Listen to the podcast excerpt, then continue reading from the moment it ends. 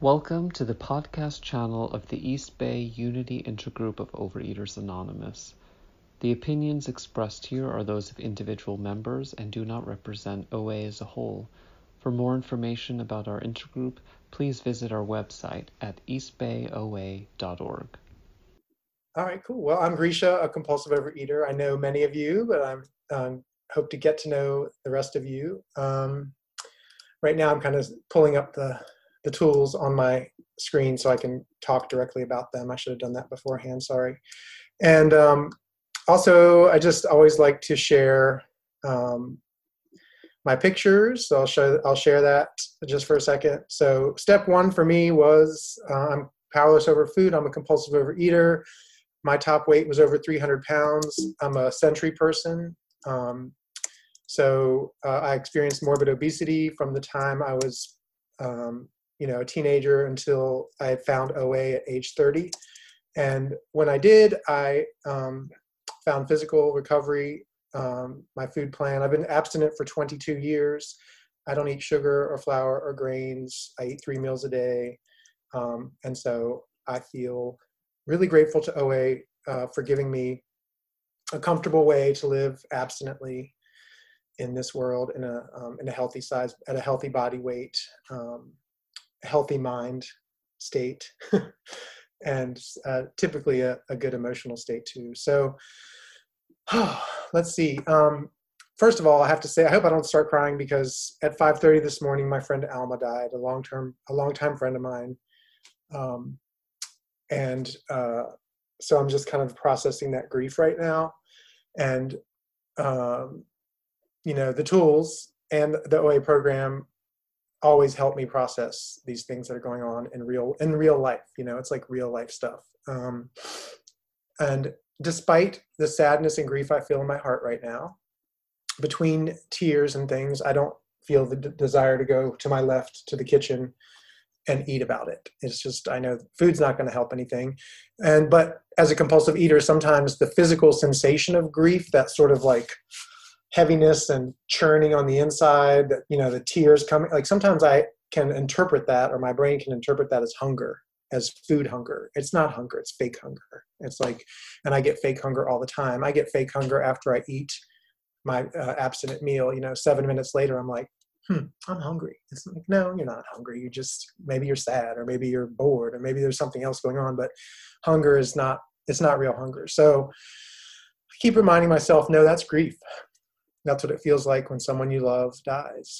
And um, many people who I love have passed away. My mom, my dad, um, and many friends during the AIDS crisis. And um, when you're in recovery and you have very, you know, I, my experience has been in recovery that like you meet and you become very close to people really quickly. And you have a really, you know, deep and spiritual bond with people. Um, and so Um, when they pass, it's really, it's really difficult. And that's what I'm experiencing. Um, there's one, there's this one idea, um, uh, it's called wabi-sabi or kintsugi. I think it's a Japanese idea where when, uh, as, uh, when a teapot or a piece of ceramics is broken, you put it back together with cement and gold dust, so that where the fractures are, where the breaks are, become the strongest part of the cup, and you sort of celebrate that beauty. And so I feel like, you know, today my friend Alma has put a little gold fracture in my heart again. So, um, you know, what doesn't kill me or send me back to the food makes me stronger. And um, I get to, I get to really just like spend the day reflecting on the joy and uh, the love that we shared uh, in our friendship over thirty-two years or something, thirty-three years. Um, so uh, let's see, um, the tools, uh, plan of eating. You know, for me, this is really, um, this is the foundation of my program. Um, you know, I, I, I started I started uh, the twelve step. I started my twelve step recovery in another program, and in that program, I became very, you know, um, very knowledge. You know, what do you call it? Uh, experienced working the steps, all the steps around another substance. Um, and so when I came into O A, it was baffling to me at first how you apply the steps around food. Um, but I had a, I had a guide. I had a, um, I had one person I knew who twelve-stepped me into recovery, and he showed me, he explained it. He, you know, patiently um, explained and modeled it for me. So, um, you know, step one for me, you saw my pictures, morbidly obese, tried many diets. I couldn't stop eating compulsively on my own. Somehow I thought it was something I had to do by myself. Um, even in diet programs, I never, you know, sometimes I, I joined the ones where there were other people involved, but usually it's just, I'm going to do this, you know, and then I can't do this.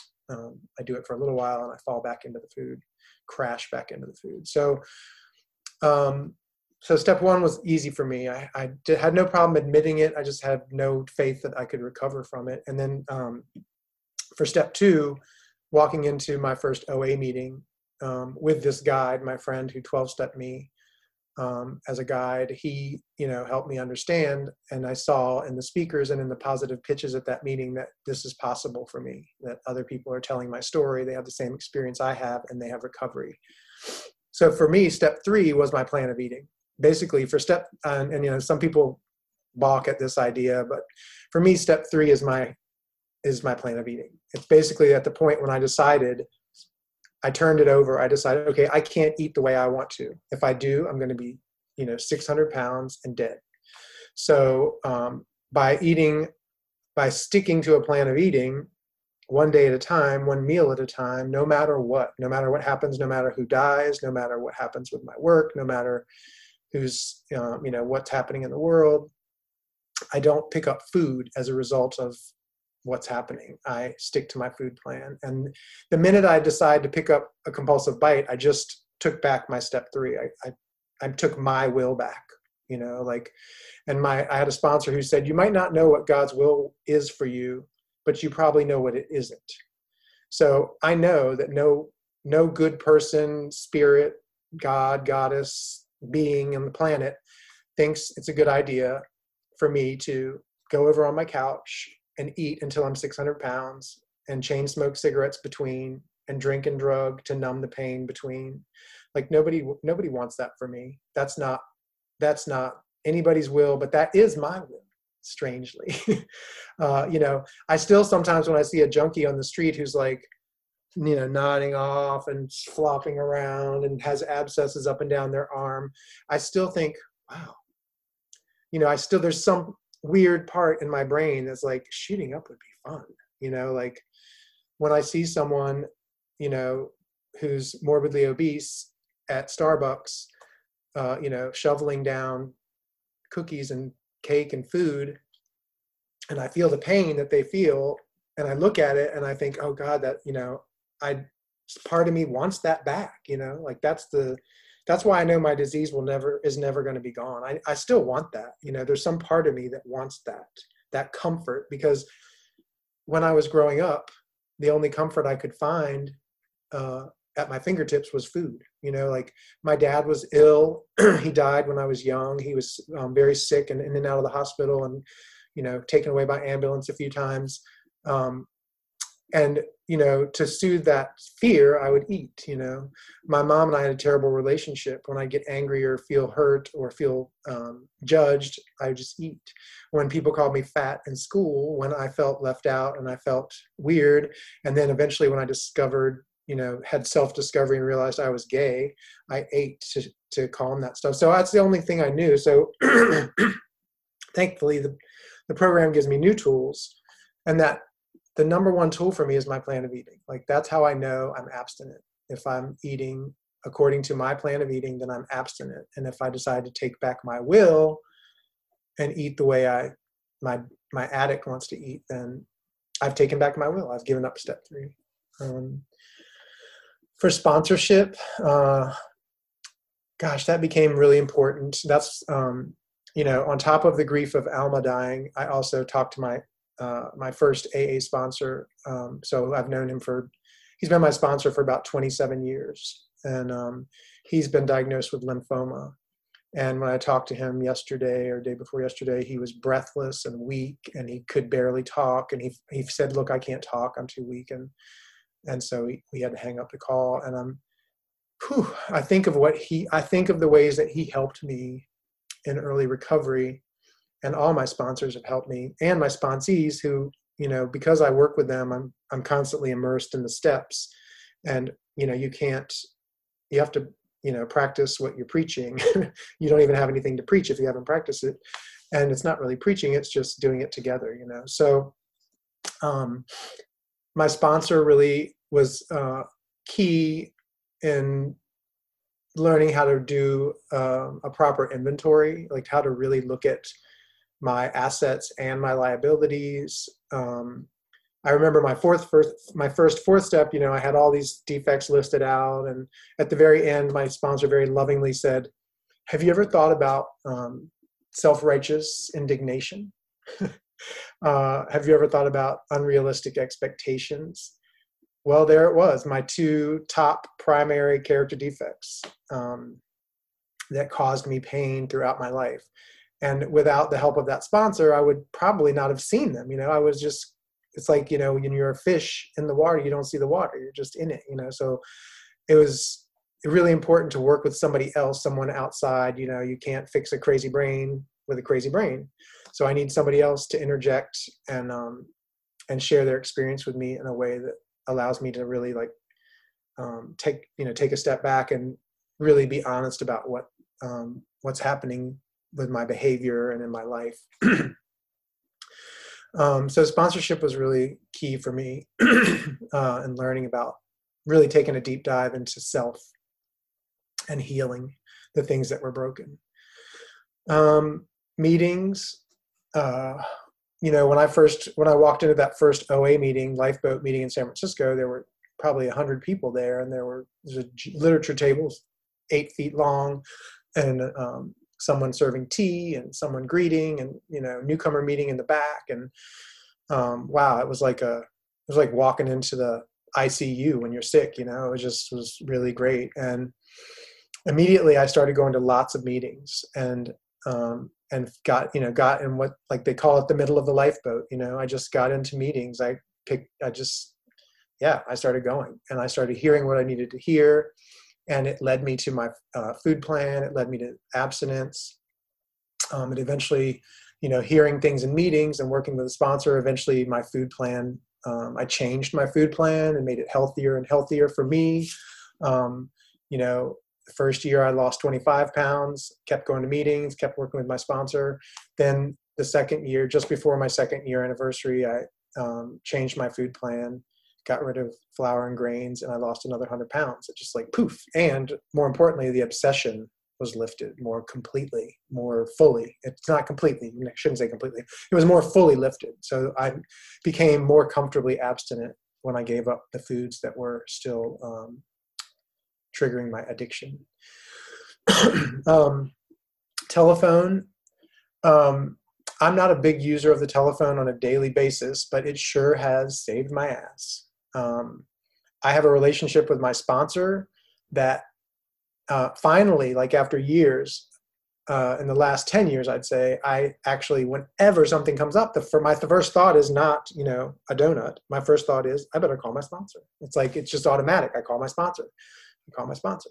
Um, and the, you know, the story I always like to tell, my first, my, it's like a third step, a first, second, and third step story, is that, um, I was probably just a three days abstinent, and I came back from to work from a, an abstinent lunch, and someone had left me a giant slab of cake in my cube, and it was German chocolate, my favorite, and it had a fork jabbed in it, and it was just sitting there. And um, and all those same diet thoughts went in my head, like, it's only been three days. I can never do this. It's never going to work. Nobody's looking. How nice of that person to think of me. I can't let them down by throwing it away. You know? But I picked up the telephone, and I called the one person I knew in O A, and I said, there's cake in my cube. And he said, uh, you know, put me on hold, take it in the kitchen, put it in the trash, squirt dish soap on it so you don't eat it out of the trash later, and come back. And I just followed his directions. And when I came back, he said, well, you're abstinent. Have a good day. I got to go. and um, and so that was the power of the telephone. And there was that third step. You know, it was like, okay, am I going to say F it and take back my will, eat the cake and go to hell? Or am I going to do someone else's will, not my will, pick up the telephone and ask for help? And so I'm glad that in that particular moment, I decided to pick up the phone.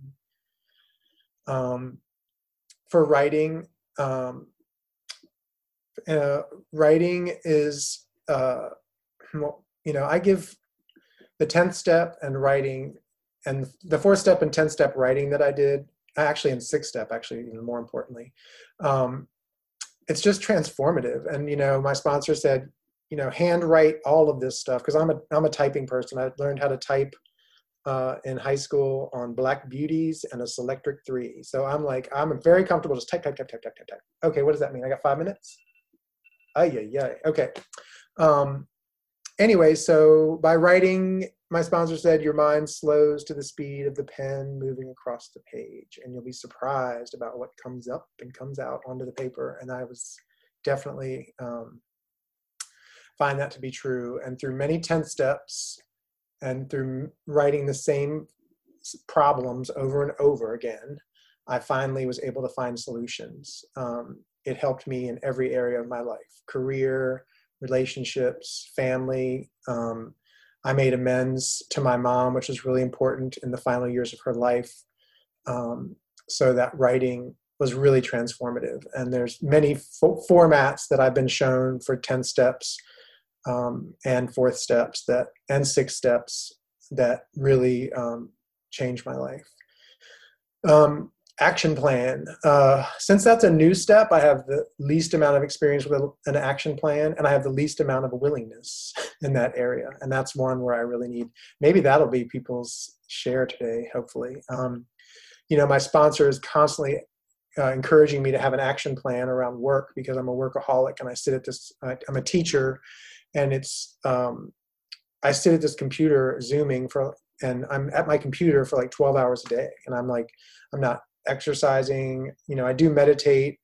Um, I do go for a walk occasionally, I get on my bike occasionally, but I'm just stuck, and I'm a workaholic, stuck working. And it feels like as a teacher, I'm not doing enough and I'm doing too much. You know, it's like, it's both. So um, I need an action plan that, that creates a more healthy life for me. I have, I take all the actions I need to around food. I shop, I, You know, I make my abstinent meals before I go anywhere with anyone. If I don't know, if I don't know about the food problem, the food, you know, issues that I will face, I just bring my food, even if it's at your house. I bring a Tupperware and ask for a plate to dump it on. Um, anonymity. Um, I respect the an- anonymity of this program. I would certainly not want people going out, you know, blah, blah, blah. I saw you and blah, blah, blah. And you said that. And, but, um, I don't mind breaking my anonymity when I see someone suffering, if, if they ask, especially, and if there's any opportunity to um, out myself as a recovering member, a once obese person. I'm happy to break my own anonymity, but I don't want to break yours. So, and then finally, being of service. Um, like I said, when I, in the other program that I first started in, I was really, it was drilled into me how important service was, and how service puts you in the middle of, of the lifeboat, and it gives you a community, and it gives you um, a foundation for your recovery.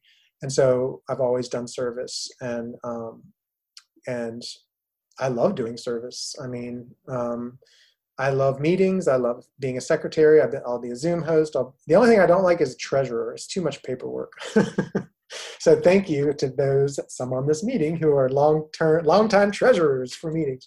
Um, but being service, being of service is showing up right here on Zoom. All of us are being of service to each other, and ha- you know, building a community of love and support. Um, you know, uh, I have a sister.